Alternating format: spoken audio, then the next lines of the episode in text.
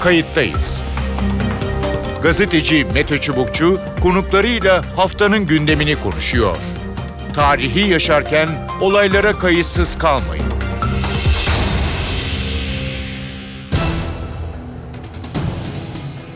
İyi günler bir kayıttayız programıyla daha karşınızdayız. Tarihe ışık tutmak ve olan biteni anlamak için önümüzdeki dakikalarda sizlerle birlikte olacağız. Ben Mete Çubukçu, editörümüz Sevan Kazancı. Türkiye'nin koronavirüsle mücadelesinde önemli bir eşik geçildi. Kitlesel aşılama sağlık çalışanları için başladı. Covid ile mücadelede ön safta yer alan 1.2 milyon kişiye aşılama başladı. Ve bu sayı her geçen saat, her geçen gün artıyor. Sağlık çalışanları sonrasında ise 65 yaş üzerindeki vatandaşlara sıra gelecek. Aşılama takvimi bir sonraki sevkiyatın ne zaman gerçekleşeceği, kaç milyon doz aşının geleceği gibi süreçle ilgili merak edilen birçok soru var. Kayıttayız da bu sorulara yanıt arayacağız. İki konuğumuz olacak. Kayıttayız'ın konuğu doçent Afşin Emre Kayıpmaz. Afşin Emre Kayıpmaz bilim kurulu üyesi ve Ankara Şehir Hastanesi acil tıp bölümünde e, görevli orada çalışıyor. Hoş geldiniz programımıza. Hoş bulduk. İyi yayınlar diliyorum. E, teşekkürler. E, öncelikle e, Türkiye'ye hayırlı olsun diye e, başlayalım. E, aşılar başladı. Hızla da özellikle tıp çalışan, sağlık çalışanları başta olmak üzere e, hızlı bir aşılama süreci devam ediyor. E, umarız e, devamı da aynı şekilde hızla e, gider. E, Afşin Bey oldunuz mu aşı? E, onu sorayım. Etkileri, e, belirtileri e, biraz bahseder misiniz? Tabii ki. E, çok teşekkür ediyoruz temennileriniz için. Aşı ilk olarak geçtiğimiz günlerde bilim kurulu toplantımızın ardından yapılmaya başlandı bildiğiniz gibi. Hı hı. E, Sağlık Bakanımızla birlikte e, aşı olmamış, daha doğrusu hastalığı geçirmemiş ve e, çalışmalara gönüllü olarak katılmamış bilim kurulu üyeleri olarak aşıyı biz de olduk. Ülkemizde aşıyı ilk olanlardan e, biri olmanın mutluluğunu yaşıyoruz tabii. Aşı uygulandığı sırada e, sol kolumda e, bir ağrı e, hissettim ve bu yaklaşık olarak yarım saat bir saat kadar sürdü. Sonrasında kendiliğinden geçti. Hı. Onun haricinde e, şu ana kadar neredeyse işte bu akşam iki gün dolmuş olacak herhangi hiçbir yan etkiyle karşılaşmadım. Peki. Ee, şimdi e, sağlık çalışanları diyoruz. Ee, bilemiyorum yani tam sayıya e, hakim misiniz? E, bu çalışanlar içine e, hemşireler, efendim e, hasta bakıcılar, e, oradaki diğer e, personel de giriyor mu? Ee, eczacılar giriyor mu? Kalfalar giriyor mu? Buyurun. Evet, şimdi bizim şu anda sağlık ordumuz yaklaşık 1 milyon 100 bin kişiden oluşuyor. Hı hı. Burada tabii yalnızca 160 bini hekim. Bunun dışında hekim dışı çok sayıda sağlık çalışanımız var. Ayrıca bizim burada COVID-19 hastalarıyla sürekli olarak temas halinde olan yardımcı sağlık personellerimiz var. Yani hastaları bir yerden bir yere taşıyan, hmm. onların bakım hizmetini veren, onlara mesela lavaboya gitmelerinde yardım eden yardımcı personellerimiz var. Ayrıca hastanelerimizde, diğer sağlık kuruluşlarımızda görev yapan güvenlik görevlilerimiz var. Bunun dışında yine destek hizmetlerinde çalışan çok sayıda arkadaşımız var. Sahaya döndüğünüzde sahada da hı hı. eczacı arkadaşlarımız var. Serbest eczanelerde çalışan. Evet. Ve bunun haricinde onların da kalfaları var. Tüm bu insanları düşündüğümüzde yaklaşık olarak bir buçuk milyon e, kişilik bir e, sağlık e, kapasitemiz mevcut. Peki. O zaman şunu hemen e, sorayım. E, bir buçuk milyon şu anda üç milyon e, aşıdan e, mevcut bahsediliyor. E, demek ki yani bu bir buçuk milyon bu üç milyon e, aşıyla e, aşı yapı, aşı yapılacak ya da e, aşılanacak e, diye e, biliriz. Peki e, mesela bundan sonrası için e, yani kaç dozun ne zaman geleceği bilmiyorum bilim kurulunda bunlar tartışılıyor mu ya da biliniyor mu? Çünkü sonuçta e, şu an için Türkiye'nin elindeki aşılar yapıldı ya da yapılacak. Yani hani kapatılmış durumda diyelim ona daha anlaşılacak bir şekilde. Hı hı. E, peki bundan sonraki hani o doz miktarı kaç tane gelecek, ne zaman geleceği belli mi acaba? Yani önümüzdeki haftalar içerisinde geleceğini ümit ediyoruz ama açıkçası hangi tarihte ne kadar miktarda aşının geleceğini şu anda ben de bilmiyorum. Hı hı. Ama dün e, Cumhurbaşkanımız açıkladılar 25 ile 30 milyon dozun e, önümüzdeki haftalarda ülkemize gelmesi planlanıyor. Peki. Ee, bu 14 gün 28 gün konusunda neler söylersiniz? Yani iki doz arasındaki süre farkı? Faz 1, faz 2 çalışmalarında iki e, sürede denenmişti. Hı. Çünkü bu aşının e, güvenlik ve genişletilmiş güvenlik çalışmaları faz 1 ve faz 2 çalışmalarında yapılıyor. E, o 0 ila 14. gün uygulamada %92, 0 ile 28. günlük iki doz uygulamada ise %97 bir etkinlikten e, bahsediliyordu çalışma sonuçlarında. Hı. Burada e, 0-14 gün uygulamada elbette ki %90 üstünde bir etkinlik sağlamış gözüküyordu. Ama 0, 0 e, ile 28. günlerde yaptığınız iki doz aşının etkinliğinin %97'ye vardığı biliniyordu. Durum böyle olunca İngiltere gibi, Meksika gibi şu anda salgının artış eğiliminde olduğu ülkelerde insanların bağışıklığını daha hızlı sağlayabilmek adına 0 ile 14. günlük 14. E, günlerde olan iki dozluk uygulamayı tercih edebilirsiniz. Ama bizim gibi salgın artış hızının düşüşe doğru geçmiş olduğu ülkelerde daha fazla etkinliği olduğu gösterilmiş 0 ile 28. gün doz e, uygulaması tercih edildi. Bu bilim kurulumuzda da istişare edildi ve bu şekilde karara varıldı. E, maksadımız burada inaktif aşıda arayı bir miktar daha açarak daha fazla vücudun bağışıklık sistemi yanıtını elde etmekten. Peki. Ee, şimdi ikinci sırada yaşlı engelliler, e, vatandaşlar e, var. E, yanılmıyorsam. Koruma Doğru. evlerinde kalanlar var. E, buna, e, bu kişiler e, oldukları yerde mi aşılanacaklar? Bu prosedür nasıl işleyecek? Tabii yani orada tekrardan onların bir sağlık kuruluşuna gelmesi gitmesi ve herhangi onlara da bir konforsuzluk olmaması adına onların da ilk etapta kaldıkları e, yerlerde aşılarının uygulanması hedefleniyor. Hı hı. Peki e, daha sonraki e, aşamalarda diyelim mesela 65 yaş üzeri sanırım bir süre sonra devreye girecek. Onlar bu grip aşısında olduğu gibi şeylerde mi aile sağlık merkezlerinde mi yoksa hastanelerde mi e, olacaklar ya da belli aşı merkezleri mi olacak? Aslında burada aşı yapılacak yerler e, temelde aile sağlığı merkezleri ama tabii özel durumu olan, alerji öyküsü olan e, veya hani hastanede olmak isteyen kişiler için sağlık kuruluşlarında da bir randevu sistemi açıldı. Zaten şu anda e, iki yerden randevu alabiliyorsunuz sıra eğer size gelmişse. Mesela ben bir sağlık çalışanı olarak sıra bende olduğu için iki yerden de randevu alabilirdim. Bir tanesi bağlı bulunduğum aile sağlığı merkezinden COVID-19 aşısı randevusu. Hı hı. İkincisi ise yine evime yakın tercih edebileceğim, gitmemin kolay olduğu bir e, sağlık kuruluşundan, bir devlet hastanesinden, üniversite hastanesinden veya özel hastaneden merkezi hekim randevu sisteminden alacağım bir e, randevu olurdu. Orada da tabii uygun saatleri, günleri kendinize göre seçmek durumunda kalıyorsunuz. Oraya da gidip yine aynı şekilde aşı uygulanabilir. Yine bir de tabii bizim evde bakım hastalarımız var. Hı hı. E, Sağlık Bakanlığımızın evde bakım hizmeti yürüttüğü, yani bakımlarının evde devam etmesi, tedavilerinin evde devam etmesi konusunda destek olduğu insanlarımız var. Onlara da yine mobil e, aşı ekipleri aracılığıyla aşılar bulunduğu yerlerde uygulanacak diye düşünüyorum. Peki. Ee, şimdi e, sizler, bilim kurulu üyeleri, e, doktorlar, uzmanlar, hatta son dönemde aşı olan e, siyasi siyasiler e, vatandaşlar aşı olma çağrısı yapıyor. Bir önceki sorumu yine belki tekrarlayacağım ama e, şimdi yeteri kadar aşı e, var mı? Vatandaşlar da bize sıra ne zaman gelecek merakı içinde. E, hani e, çağrı yapılıyor ama e, aşımız henüz yok diye e, zaman zaman esprili e, bir takım Doğru. yaklaşımlar da oluyor. Doğru haklısınız. Gerçekten de merak uyandıran bir soru. Ama şunu biz iyi biliyoruz ki Sağlık Bakanlığı ülkemize e, farklı firmaların üretmiş olduğu aşılardan mümkün olan en fazla dozun bir de tabii bunun en kısa sürede getirilmesi için büyük bir çaba içerisinde. Bununla ilgili olarak zaten Uğur Türeci ve Zeynep e, Uğur Şahin ve eşi hı hı. hanımefendinin üretmiş olduğu Özlem Türeci Hanım'ın üretmiş, geliştirmiş olduğu aşı ile ilgili de sürekli olarak ekipler temas halinde. Yani o aşıdan da mümkün olan en fazla dozun ülkeye kısa süre içerisinde gelmesini planlıyorlar, hedefliyorlar ve buna göre görüşmeleri yürütüyorlar. Yani önümüzdeki haftalar içerisinde mümkün olan en fazla dozun gelmesi çok önemli. bu Ocak, Şubat ve Mart ayında biz aşılayabildiğimiz kadar çok insanı aşılamak durumundayız açıkçası.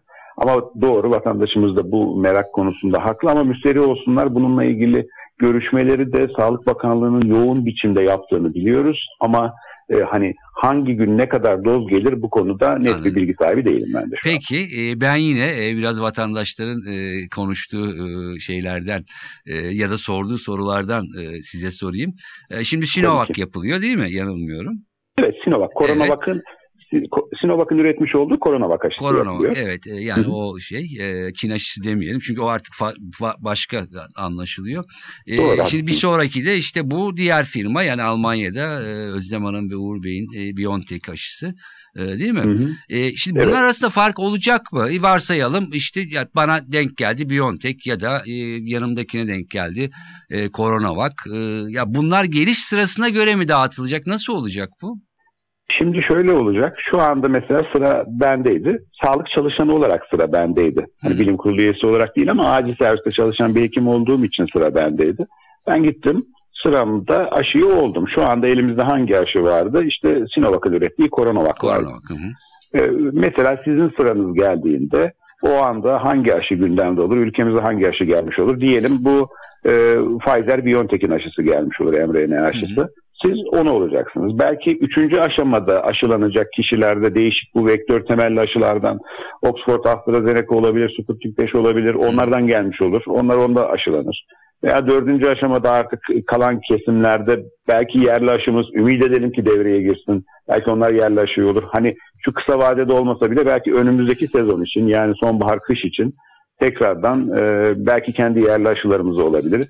Yani o an için gelen aşı e, hangi grubun e, sırasına denk gelmişse o aşıdan vurulacak. Şunu, bunu şunun için e, sordum. E, yani vatandaşların ya dinleyicilerin kafasında soru işareti kalmaması e, açısından e, sonuç olarak e, sözünü ettiğimiz ve gelecek olan aşıların e, etkisi, koruyuculuğu e, aynı mı diye sorayım. Şöyle e, şu anda tabii her bir aşının kendine göre değişik çalışma koşullarında yapılmış çalışmaları var ve e, bunlara göre çeşitli etkinlik düzeyleri ortaya konmuş durumda. Hı hı. E, ortalama olarak %90'ın üzerinde bir etkinlik tüm aşılarda için bahsediliyor. %90 üzerinde bir etkinlikten. E, %90 üzerinde bir etkinlikten bahsediliyor. E, zaten bizdeki e, bu Sinovac'la ilgili yürütülen çalışmada da %91,25 bir etkinlik oranı açıklanmıştı. Hı hı.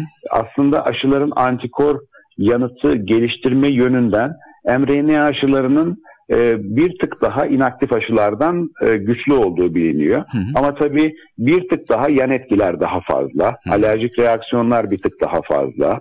İnaktif aşıyı siz ülkemizin her yerine gönderme şansı buluyorsunuz çok kolaylıkla. Çünkü e, 2 ile 8 derece arasında saklanabiliyor. Hı hı. Ve bizim şu andaki hem dağıtım hem saklama altyapımız buna son derece müsait. Zaten bu kadar yaygın ve kolay hızlı uygulanmasının da Hı. altında e, yatan e, sebep bir yerde bu. Evet. E, bunun dışında öteki e, mesela BioNTech Pfizer aşısında bir eksi 70 derecelik e, soğukluk gerekiyor. Evet. Moderna aşısında eksi 20 gerekiyor. Yani her bir aşının kendine göre avantajı, dezavantajı Dezavantaj. var. Ee, Ama şunu söyleyelim, yapılan çalışmalarla etkinliği, güvenilirliği ortaya konmuş.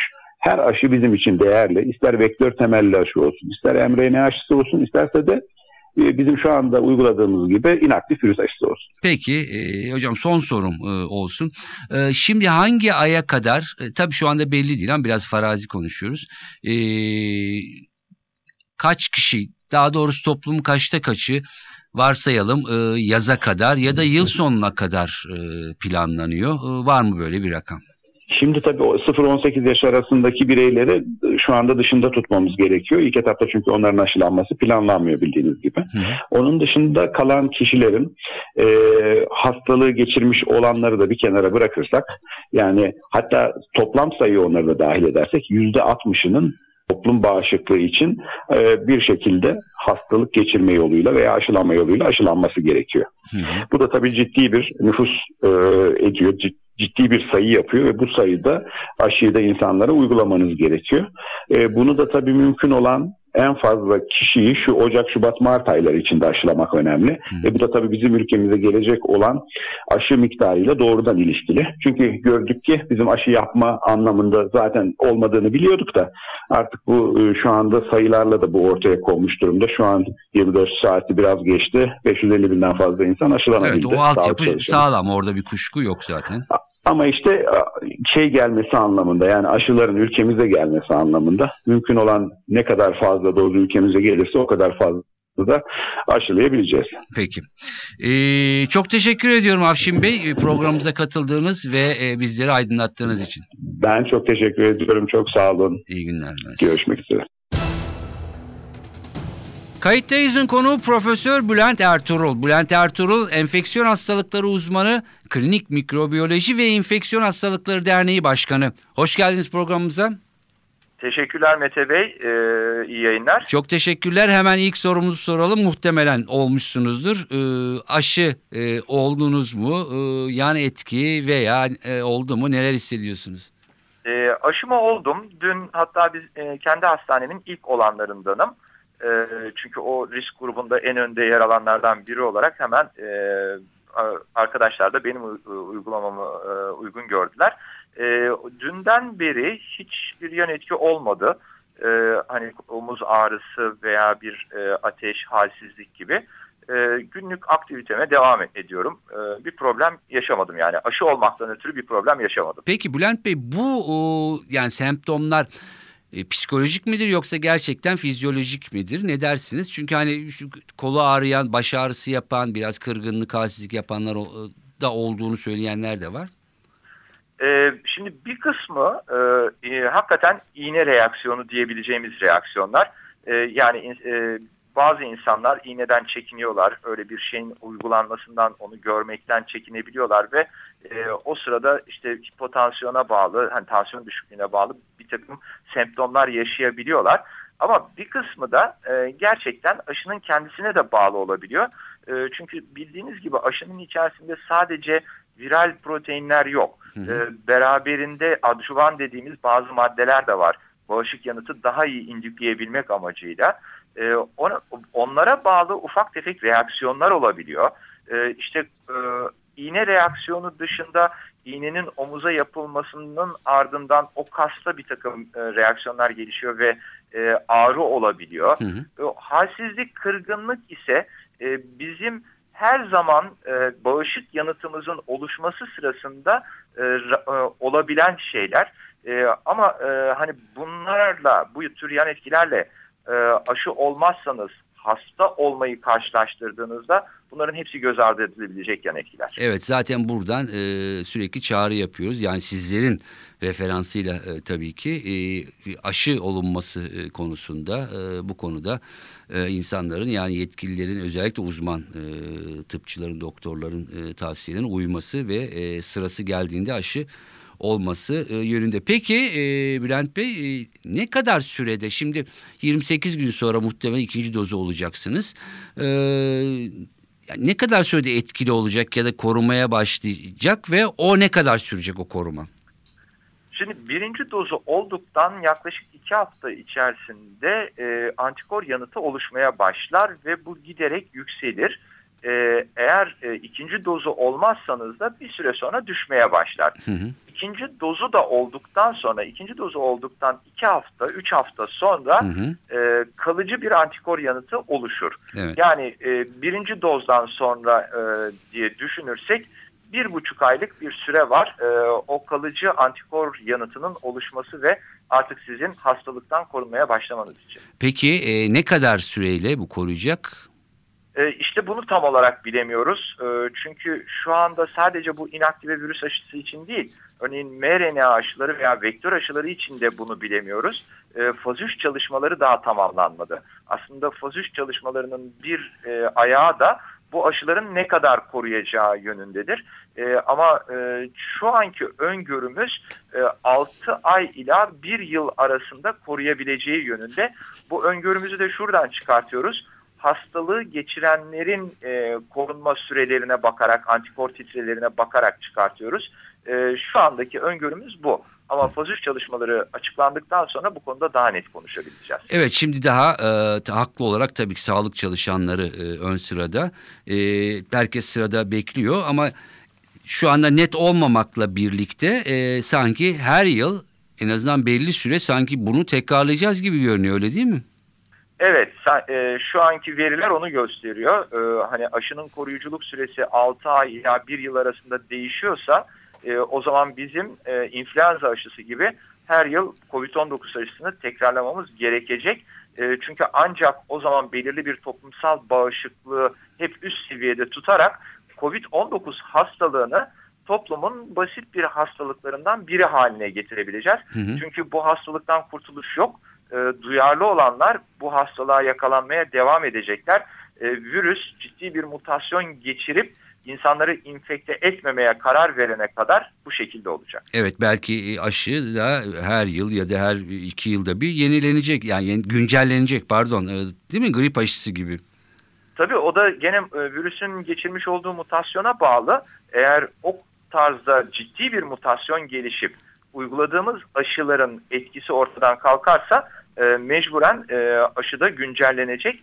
E, bu konuda inaktive virüs aşıları ve vektör aşıları biraz daha şanslılar aslında. Hı hı. Hani onlara karşı e, e, etkinliksiz oluşabilmesi için bayağı ciddi mutasyonların olması gerekiyor ki o zaman da sanırım buna COVID-19 demek yerine herhalde COVID-22 falan deriz. o kadar süre geçmesi. Ama mRNA aşılarında e, böyle bir e, sorun olabilir. Çünkü tek proteine karşı antikor üretimini indikliyor o aşılar. E, ama onunla da ilgili Uğur Şahin'in bir açıklaması var. Eğer böyle bir mutasyon gelişir ve bir değişim yaşanırsa biz zaten 6 hafta içerisinde yeni tipe karşı da hemen aşı üretebilecek kapasitedeyiz diye açıkladı. Evet buradan tabii ki Uğur Şahin ve Özlem Türeci'yi de saygıyla analım. E, bütün evet. bu emekleri çalışmaları e, için. E, peki şunu soracağım şimdi yine aşı takvimine göre bir takım gruplar e, sıralandı. Ne kadar sürecek tam bilmiyoruz ama e, ısmarlanan e, milyon doz e, aşılar da e, var. E, bunların e, kimisinin karışık yani karışık derken işte Coronavac e, bir kısmı bir kısmı çoğunluğu Coronavac bir kısmı BioNTech Pfizer bilmiyorum AstraZeneca gelecek mi? E, şimdi vatandaşlar şunu merak ediyor. Yani işte bana sıra geldiğinde ben BioNTech'e denk geldim. İşte ben e, CoronaVac'a ya da AstraZeneca'ya. E, şimdi bunlar e, bir farklılık yaratacak mı? E, biraz belki çünkü bu tartışmada başlayacaktır bir süre sonra. E, belki açıklık getirmek lazım. Şimdi ben şunu söyleyeyim o zaman bu konuda. İnsanlarımız önlerine gelen ilk aşıyı olmalılar. Yani bu BioNTech e, Pfizer aşısı da olabilir. Yani mRNA aşısı da olabilir veya inaktive virüs aşısı da olabilir. Sinovac'ın aşısı da olabilir. E, aşıyı olun da hangisi önünüze geliyorsa onu olun. E, hangisine ulaşabiliyorsanız. Çünkü şu anki durum e, eğer yeterli anlaşma sağlanamaz ve yeterli dozda aşı alamazsa Türkiye e, aşı kapasitemiz sınırlı.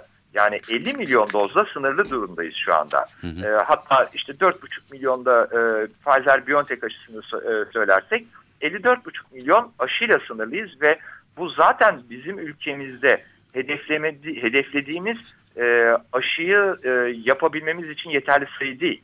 E, Yaklaşık bunun, 27 milyona falan denk geliyor herhalde 27 evet, milyon. Evet. Evet yani şimdi bu, bu aşı miktarının e, iki kattan daha fazla olması gerekiyor. Yani e, 120 milyon doz aşıya gereksinimimiz var aslında bizim belki de. E, bir de şöyle düşünün eğer e, 6 ay 1 yıl sonra bunun yeniden yapılması gerektiği ortaya çıkarsa ki öyle gibi görünüyor şu anki öngörülerimize göre e, o zaman e, daha da fazla sayıda e, aşı olması gerekiyor. E, şimdi e, bir seçimden daha çok önünüze gelen aşıyı olmak gibi bir zorunluluğumuz ortaya çıkıyor o zaman. Hı hı. Peki. Ee, Bülent Bey ne dersiniz? Yani, e, yani tüm nüfus artık e, belki demeyelim ama e, ideal nüfus e, aşılanması tahmini olarak ne kadar e, sürer? E, tabii bunlar e, dozların gelmesi, o takvime e, hayata geçmesiyle ilgili ama sizin e, tahmininiz nedir?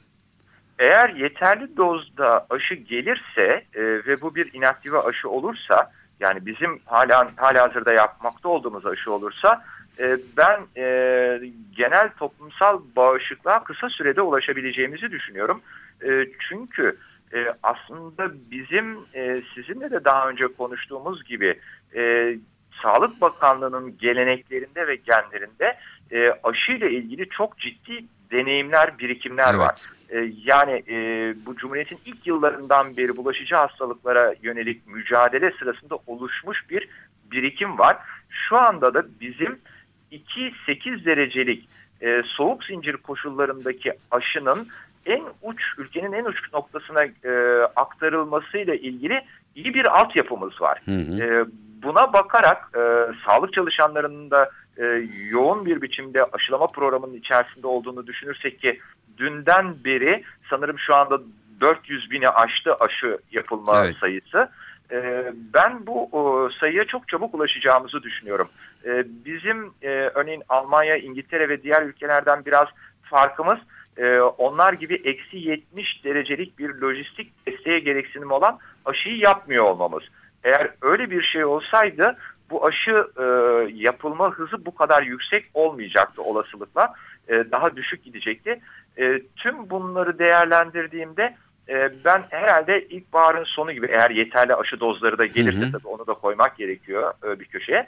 E, ilkbaharın sonu gibi biz aşılama çalışmalarını tamamlarız gibi geliyor. Evet e, umarız e, e, gerçekten hedefe e, ulaşılır. Son bir sorum olacak aşıyla ama e, koronavirüs değil e, grip aşısıyla. E, biliyorsunuz 3-5 ay önce grip aşısı öncelikliler sıralandı. Efendim e, onlar aşılandı. E, şimdi e, birçok kişiye grip aşısı için e, aile sağlık merkezlerine gelebilirsiniz mesajları gelmeye başladı. E, ne dersiniz e, grip aşısı e, şu anda e, Ocak ayındayız. E, yaptırsın mı vatandaşlar E, gidip o çağrıya uysunlar mı? E, bir de bunu yanıtlarsanız sevinirim. Evet bence yaptırsınlar. Ee, aslında onun içinde şöyle bir e, avantajımız oluştu. Bu maske, sosyal mesafe ve el hijyeni kuralları dediğimiz kurallar var ya Evet. bizi e, influenzadan da korudu. Hı hı. E, yani biz her yıl e, 1 Ekim-Kasım aylarında bir de Şubat ayında influenza piki yaşardık. Öyle bir şey beklerdik hep. Bu sene onu yaşamadık. E, bunun en önemli nedeni aslında insanların şu anda neredeyse hep, hepsinin maskeyle yaşıyor olması, e, dış ortamlarda sosyal mesafeye dikkat ediyor olması ve de kısıtlamalar tabii ki bu da Hı etkin. Ama yine de özellikle risk gruplarında bulunan insanların e, mutlaka grip aşısını yani influenza'yı da yaptırmasını öneriyorum ben. Peki. Bülent Bey çok teşekkür ediyorum. Ee, buradan e, sizin e, aracılığınızla yani sağlık çalışanlarına da e, hayırlı uğurlu olsun diyorum. Çünkü gerçekten bu süreç içinde e, çok emek harcadılar ve e, harcıyorlar. Bu arada söyleyeyim geçen hafta program yaptık. Türkiye'de e, güvenilir kurumlar arasında e, son yıllarda e, yani son bir yılda Türk Tabipler Birliği hatırı sayılır bir şekilde yukarıda çıktı. Bu tabii ki doktorlar da e, açıkçası e, demek. Bu da e, çok önemli. Bence de çok önemli. Son bir söz ben söylemek istiyorum Türk Tabipler Birliği açısından. Türk Tabipler Birliği bizim ülkemizin köklü kuruluşlarından bir tanesidir. Hekim örgütü olarak her zaman bizi savunan, bizimle beraber olan e, bu süreç içerisinde de hakikaten e, yüzünün akıyla çıkmış bir kurumdur. Ben de o nedenle çok sevinçliyim bu e, duruma. Peki. Çok teşekkür ediyorum. Bülent. Ertuğrul, enfeksiyon hastalıkları uzmanı. Evet görüşler böyle yeni bir seferberlikle karşı karşıyayız. Aşı olan sağlık çalışanlarının sayısı saat saat gün gün artıyor. Çok hızlı ilerliyor süreç. Umalım diğer doz aşılar da bir an önce Türkiye'ye gelsin ve sağlık çalışanlarından sonra sıradaki gruplara başlansın ve 3-4 ay içinde gerçekten Türkiye'nin önemli bir bölümü de aşılanmış olsun. Ama şöyle bitirmek istiyorum. Aşı geldiğinde sıra kime gelirse lütfen aşı olalım. Bu konuda herhangi bir kaygı duymayalım diyorum. Ben demiyorum uzmanlar da bunu söylüyor. Ben Mete Çubukçu editörümüz Sevan Kazancı. Kayıttayız'dan bu haftalık bu kadar. Haftaya farklı bir konuda buluşmak üzere. Hoşçakalın. Kayıttayız. Gazeteci Mete Çubukçu konuklarıyla haftanın gündemini konuşuyor. Tarihi yaşarken olaylara kayıtsız kalmayın.